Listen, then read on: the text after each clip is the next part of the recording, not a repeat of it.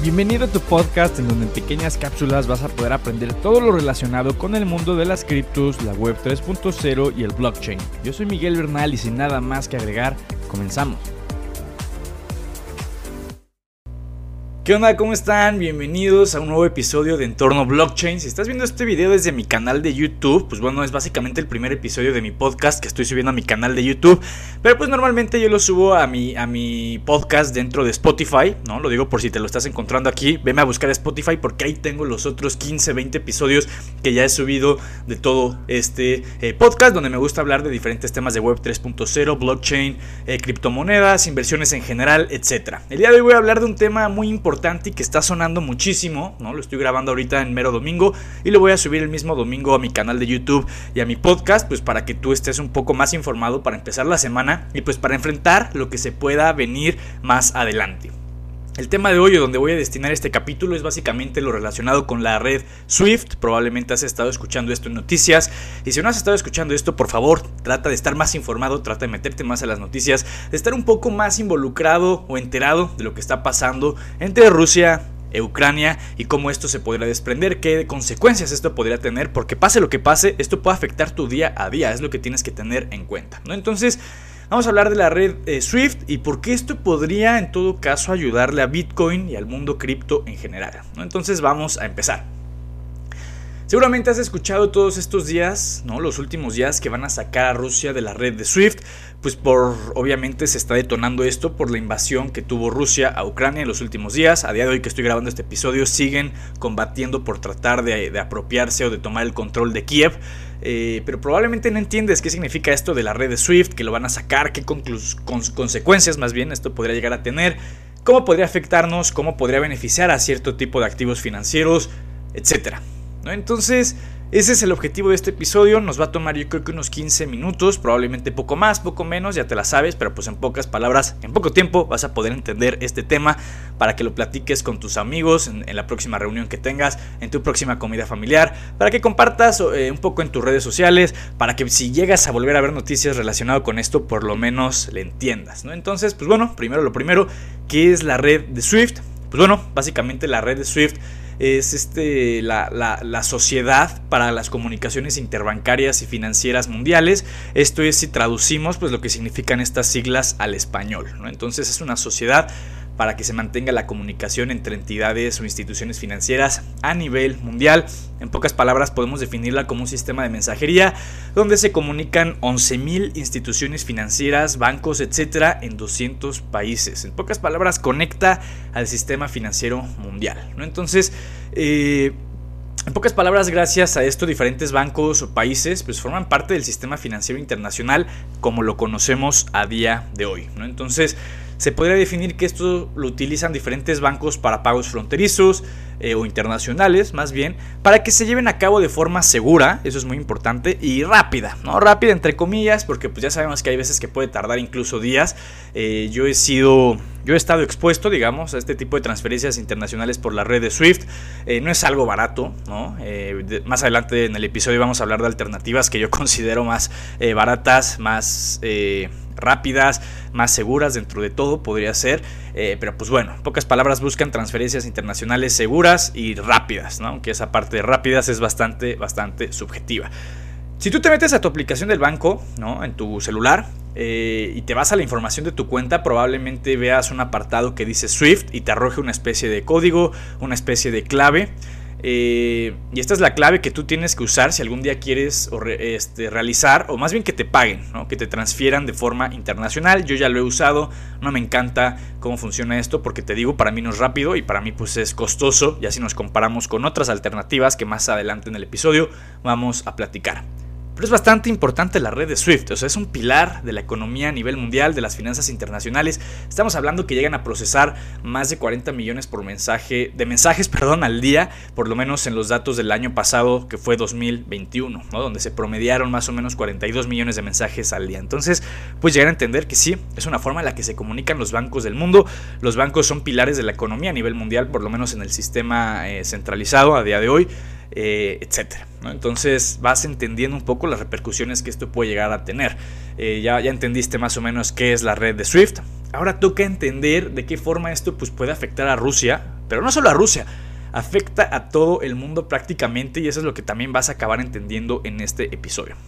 Entonces, bueno, hay que entender que las noticias empiezan a manejar la idea de que van a sacar o ya sacaron a Rusia de la red de SWIFT y en pocas palabras, eh, tienes que entender que esto afectaría a todo el comercio exterior eh, de Rusia, ¿no? Pero pues bueno, Rusia al final de cuentas juega un papel muy importante en el comercio exterior a nivel mundial. Entonces, eh, que saquen a Rusia de esto, pues quiere decir que a este país o esta economía los frenaría de poder recibir dinero por sus exportaciones y les afectaría también en sus importaciones. Eh, les afectaría totalmente si es que no hubiera alternativas, pero pues más adelante vamos a hablar de qué diferentes alternativas pues puede utilizar Rusia, se puede apalancar para hacerle frente a este tipo de situación, prohibición, eh, ban, etc. Antes de eso, hay que entrar un poco en contexto, tienes que entender que Rusia es esencial. Esencial es la palabra para la producción y para la exportación de diferentes materias primas a nivel mundial, pero sobre todo para Europa. Hay mucha gente que escucha mi podcast en España, les agradezco mucho si me están escuchando, saludos hasta España, o también ahí está mi novia, muchos saludos. Eh, y pues bueno, ¿no? Este, lo digo porque pues pongan mucha atención, ¿no? Literalmente España es el cuarto país donde más se escucha mi podcast, entonces pongan atención porque probablemente a ustedes les llegue a afectar mucho más que, que lo que nos podría llegar a afectar en México, pero vuelvo a lo mismo, esto va a tener repercusiones globales si es que se sigue llevando a cabo, si se sigue impulsando esta iniciativa. Para entrar en contexto todavía hay que entender que Rusia es el país número 14 eh, más exportador del mundo. Entonces, de que le afectaría a todo el mundo, eh, le afectaría a todo el mundo porque el 14 país más exportador del mundo, pues eh, seguramente tiene influencias en las cadenas de suministro en más países de los que nos podríamos imaginar. Entonces, estamos hablando de que Moscú, Moscú es la capital de Rusia, ellos suministran el 40% del gas a todo, o sea, que utiliza toda Europa, o que importa toda Europa. O sea, casi la mitad del gas que se utiliza en Europa sale de Rusia. Y este gas natural, pues al final de cuentas es transportado por gasoductos que pasan por debajo del territorio ucraniano. Ucrania pues le cobra una especie de derecho de piso, de comisión, como lo quieran llamar, esta es una de las muchas razones por las que a Rusia le interesa anexarse otra vez el territorio de Ucrania, que pues eh, llegó a ser parte de la Unión Soviética pues ya el siglo pasado. Entonces hay que entender eso, y no solamente en gas natural Rusia tiene importancia. Eh, igual Rusia es esencial para la producción y exportación de diferentes materiales como el petróleo, como el trigo, aluminio, titanio y, y más materiales, pero pues vamos a centrarnos ahorita solamente en esto. En pocas palabras, eh, si estamos hablando de que le afectaría todo su comercio exterior, eh, las afectaciones pues, pueden ser masivas. Sería probablemente el cuello de botella pues, más profundo, probablemente más peligroso. Eh, y sobre todo en materias primas que son esenciales. O sea, yo no te estoy hablando de de diferentes lujos ni nada. O sea, estamos hablando que todos necesitamos gasolina para movernos. A día de hoy, digo, ya hay economías donde empieza a tomar más importancia el transporte eléctrico, pero a día de hoy pues, sigue dominando el transporte que es, que es conducido o que es o que funciona a partir de, gases eh, de carbono, ¿no? como la gasolina. Entonces todos prácticamente necesitamos gasolina para movernos, más en la TAM, ¿no? en México pues digo, sigue siendo un dominante eh, en los coches de gasolina sobre los coches eléctricos, ¿no? O maíz, el maíz es esencial para la alimentación de muchas personas, ¿no? Entonces no te estoy diciendo que te quedarías sin alguno que otro lujo. No te estoy diciendo, por ejemplo, la escasez de semiconductores nos afecta a todos. Pero pues bueno, eso de que te va a frenar de comprarte un nuevo coche eléctrico, te va a frenar de comprarte tu nuevo celular, tu nuevo iPad, tu nueva laptop. Dentro de todo son cosas pues un poco consideradas más un lujo que una necesidad entre comillas, ¿no? Porque ya los dispositivos electrónicos creo que ya también son una necesidad, pero bueno, no, no quiero entrar en esa especie de debate. Pero pues te estoy diciendo que tu día a día puede ser afectado de forma importante, o sea, gasolina para moverte, maíz para alimentarte, ¿no? O sea, en pocas palabras, esto alimentaría aún más y más y más el problema macroeconómico más grande desde que empezó la pandemia, bajo mi punto de vista, la inflación.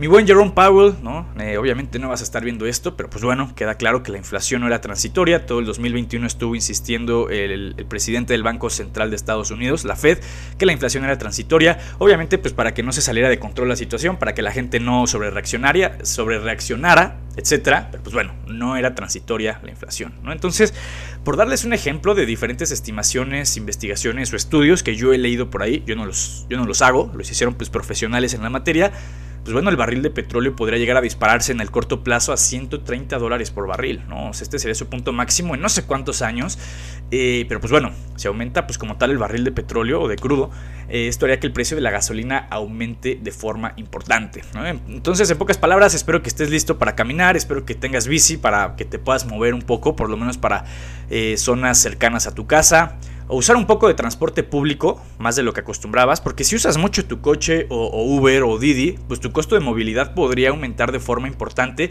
Y si tu costo de movilidad te, aumenta de forma importante, tu costo de vida va a aumentar de forma importante. Porque pues todos necesitamos movernos, ¿no? Si ya volviste a la oficina presencial, pues vas a tener que moverte de forma constante tus costos fijos aumentarían. ¿no? Entonces, evidentemente esto limitaría tu capacidad de ahorro, de inversión y evidentemente estás sacrificando tu bienestar del futuro. ¿no? Entonces son cosas importantes, hay que tomarlas en consideración. Podemos resumir esta situación como que sería un castigo para Rusia, pero que las afectaciones tendrían repercusiones en la economía mundial. ¿no? Entonces, obviamente unos países menos que otros serían afectados, pero de que le afectaría a todos, en mayor o en menor medida, le afectaría a todos, ¿no? Entonces, tienes que entender que esto es algo que ya ha pasado, lo hicieron con Irán, y cómo fue el desenlace, es algo que tienes que entender para darnos, aunque sea un poco de idea. Pues bueno, eh, cuando le aplicaron esto a Irán, pues perdieron la mitad de sus ingresos por exportación de petróleo y el 30% del comercio exterior en pocas palabras, ¿no? En general. Entonces sí se podría definir como un crash, como un colapso económico que vivió esta economía. Si algo parecido, hablando de números, le pasa a Rusia, sería catastrófico para ellos, ¿no? O sea, perder la mitad de tus ingresos por exportación de petróleo, híjole, ¿no? Sí se las verían negras, se podrían poner más agresivos. Hay que considerar que Rusia me parece que es el país menos endeudado del G20, ¿no? Las 20 economías más importantes del mundo. Vladimir Putin ya dijo que él está listo para estar imprimiendo rublos para financiar pues lo que tengan planeado. Yo no sé qué tengan planeado, pero pues bueno, tienen ese margen de que pueden ahorita estar imprimiendo eh, cierto dinero en caso de que se vean afectados sus ingresos en el corto plazo. Pero bueno, ¿le afectará exactamente eh, igual a Rusia como lo hizo Irán o le afectará incluso más? Aquí entra un poco de especulación de mi parte. Yo sé que les digo que no especulen, no es bueno. Pero pues bueno, ¿no? esto es una opinión. Tampoco voy a poner toda la, carne al asador. Pero yo no creo, eh, en mi opinión, que le vaya a afectar igual o incluso más que a Irán. Pero es una suposición, ¿no? Yo no soy la voz de la razón. Escuchen más puntos de vista. Recuerden que yo siempre los incentivo a que escuchen a más y a más personas. El punto de, eh, el punto de vista de otros, pues al final de cuentas, lo único que hace es retroalimentar. Tú ya sabrás si lo tomas en cuenta o de plano no. Entonces, miren, vamos a ver por qué yo no creo que le afectaría igual quién podría haberse afectado, quién podría haberse beneficiado. Eh, vamos entrando a la parte final de este episodio. Entonces, en pocas palabras, la red de SWIFT, como lo vimos al principio del episodio, ya hablamos que conecta a bancos eh, o instituciones financieras a nivel mundial. Por lo general, en transacciones globales se utiliza la, la divisa o la moneda de reserva internacional. En estos momentos, por si no lo sabías, es el dólar estadounidense. Entonces, estamos hablando que al sacar o al prohibir a Rusia el acceso a esta red, pues bueno, le estarían prohibiendo acceso al sistema que dentro de todo pues está dolarizado, ¿no? Entonces, a diferencia de cuando se le aplicaron a Irán, ahorita ya hay más alternativas eh, más consolidadas o más avanzadas para esto, ¿no? Porque a Irán no le quedaban muchas alternativas. Eh, o sea, sí tenía, pero no estaban igual de consolidadas y por ende pues era más riesgoso utilizar las otras alternativas. Entonces te voy a hablar de dos alternativas que podría empezar a impulsar Rusia y que podrían eh, sacar las diferentes consecuencias. Opción número uno, usar el equivalente de la red de SWIFT, pero pues la que utilizan más en China, en Hong Kong, etc. Y o sea, en vez de pasar a un sistema pues ya más dolarizado, pasarías a un sistema pues que utiliza más el yuan, ¿no? Eh, que es básicamente la divisa o la moneda de, de China. Esto podría impulsar de forma acelerada la adopción del yuan, que pues al final de cuentas tiene bastante sentido porque recuerden que Rusia y China pues son aliados dentro de todo, ¿no? Si bien ahorita China ha mantenido una postura bastante neutral, siguen siendo aliados. Si la cosa llega a escalar a, niveles pues, pesimistas, China evidentemente se pondría del lado de Rusia en vez del lado de la OTAN, ¿no? Eso es obvio, ¿no? Entonces tiene bastante sentido porque pues, fortalecería un poco más sus lazos comerciales, las relaciones diplomáticas que de momento pues, han mantenido estos dos países o estos este, este bando como tal, si así lo quieren ver, ¿no? Entonces, Recuerden que para cómo se están llevando a cabo las cosas, China tarde o temprano va a acabar siendo la economía número uno del mundo y va a acabar desplazando a Estados Unidos, salvo que pase algo que a día de hoy eh, no esté contemplado en la narrativa, ¿no? Porque digo, cualquier cosa puede pasar, si cae una bomba nuclear en China el día de hoy, pues bueno, puede cambiar esta suposición o este supuesto, pero para cómo se están llevando las cosas a día de hoy, si todo va dentro de todo en un ritmo o, o serie de eventos normal, China va a acabar siendo la economía número uno de Estados Unidos, digo del mundo, perdón, desplazando a Estados Unidos. Y eso podría pasar pues en la próxima década como tal. Opción número 2, Bitcoin. Ustedes saben que este podcast pues, tiene un enfoque dentro de todo más de Web 3.0, del mundo del blockchain, Bitcoin, criptomonedas, etc. Y pues bueno, toca hablar de que Bitcoin sí podría ser una alternativa interesante y lo dejo como la opción número 2, ¿no? Sí dejo un poco más probable la parte del yuan, pero digo, del otro lado está Bitcoin, ¿no? Recuerden que Bitcoin no solamente es una moneda del internet y ya está, es un sistema de dinero digital, descentralizado, distribuido, etcétera. Si no sabes bien qué es Bitcoin, ve a escuchar el episodio, está en mi podcast de Spotify, te lo digo por si lo estás viendo esto en YouTube, vete a Spotify, busca entorno blockchain y ahí te va a estar apareciendo el episodio del Bitcoin para que entiendas qué es, porque mucha gente no, no entiende Bitcoin. Y si no entiendes Bitcoin va a ser muy poco probable que entiendas a fondo pues todo lo demás que hay en todo este emocionante mundo. Entonces, Bitcoin es una opción que podría utilizar Rusia y que le daría más libertad de no depender de ningún gobierno o economía, porque si utilizan la opción número uno, que es la del yuan digital, pues evidentemente estás un poco más eh, amarrado a lo que quiera o dicte la economía de China, ¿no? Entonces, Hablando del Bitcoin, es indudable todo lo que ha crecido la adopción de este activo, de la red y del ecosistema de las criptomonedas en general. No, no me dejarán mentir, eso es algo que los datos hablan por sí solos, yo no me lo estoy inventando. Y pues bueno, al final de cuentas no me sorprendería que todo este mundo, ecosistema eh, o criptomoneda pues empiecen a tomar un poco más de, de protagonismo pues tras este tipo de eventos, ¿no? Entonces, eh, en pocas palabras, tienes que entender que esto es algo que puede acelerar la caída del dólar como moneda de reserva internacional y que esto podría ayudar a impulsar o acelerar al próximo régimen en este sentido. ¿Quién será el verdadero ganador de esto? Pues bueno, está entre el yuan digital, bueno, el yuan más bien, que también están impulsando el yuan digital en China, y el bitcoin, ¿no? Eh, básicamente esos son los pronósticos, lo, que yo tengo, los que podrían ser los grandes ganadores de esto.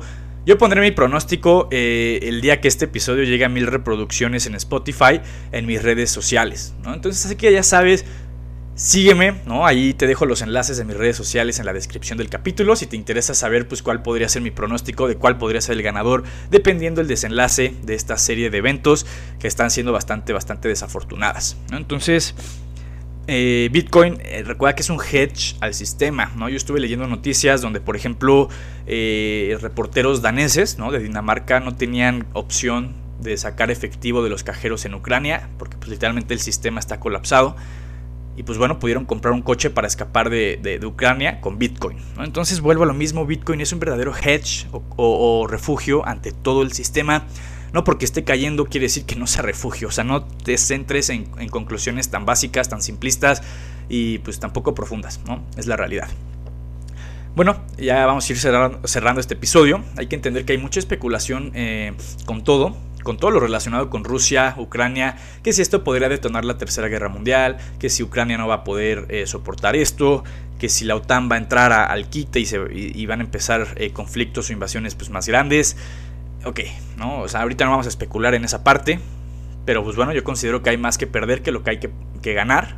Eh, pero bueno, ¿no? Así hay que entender que es cómo funcionan las personas, economías o regímenes que están enfermos de poder y ni hablar. Entonces, Personalmente espero que todo se solucione, que no haya más inocentes sacrificados y que esto no pase a mayores, pero pues bueno, esto es lo que yo espero, no es lo que forzosamente vaya a pasar. Ustedes que esperan, ahí déjenlo en los comentarios, estaría buenísimo escuchar diferentes puntos de vista, ¿no? Pero pues bueno, espero que te haya gustado el episodio, te agradecería muchísimo si puedes calificar el podcast en Spotify, esto nos va a ayudar a que el algoritmo nos impulse, seguimos manteniendo 5 estrellas, por lo menos a día de hoy que estoy grabando el episodio, no sé si nos vayamos a mantener en el largo plazo con 5 estrellas, pero pues bueno, ¿no? Te lo agradecería sería bastante.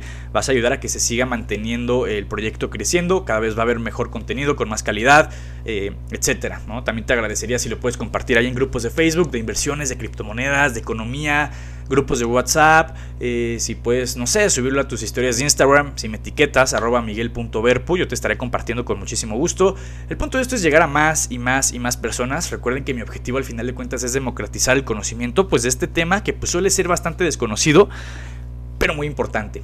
Es esencial queramos aceptarlo o no, ¿no? Entonces igual envíale este episodio a tu amigo, primo, tío, el doctor o ingeniero en desarrollo sustentable que probablemente sean unos cracks en su área, pero pues que no entienden este tema y que es muy importante y que creas que les va a servir esto, porque al final de cuentas son cosas que afectan a tu día a día. Si sube el precio de la gasolina o el precio de tus tortillas, es algo que te va a afectar en tu día a día, seas ingeniero, doctor, financiero como yo, eh, secundaria, prepa, universidad, tronca, lo que sea. Entonces, pues bueno, como saben, ya saben que como siempre es un placer, espero que te haya gustado y pues nos vemos en el siguiente episodio.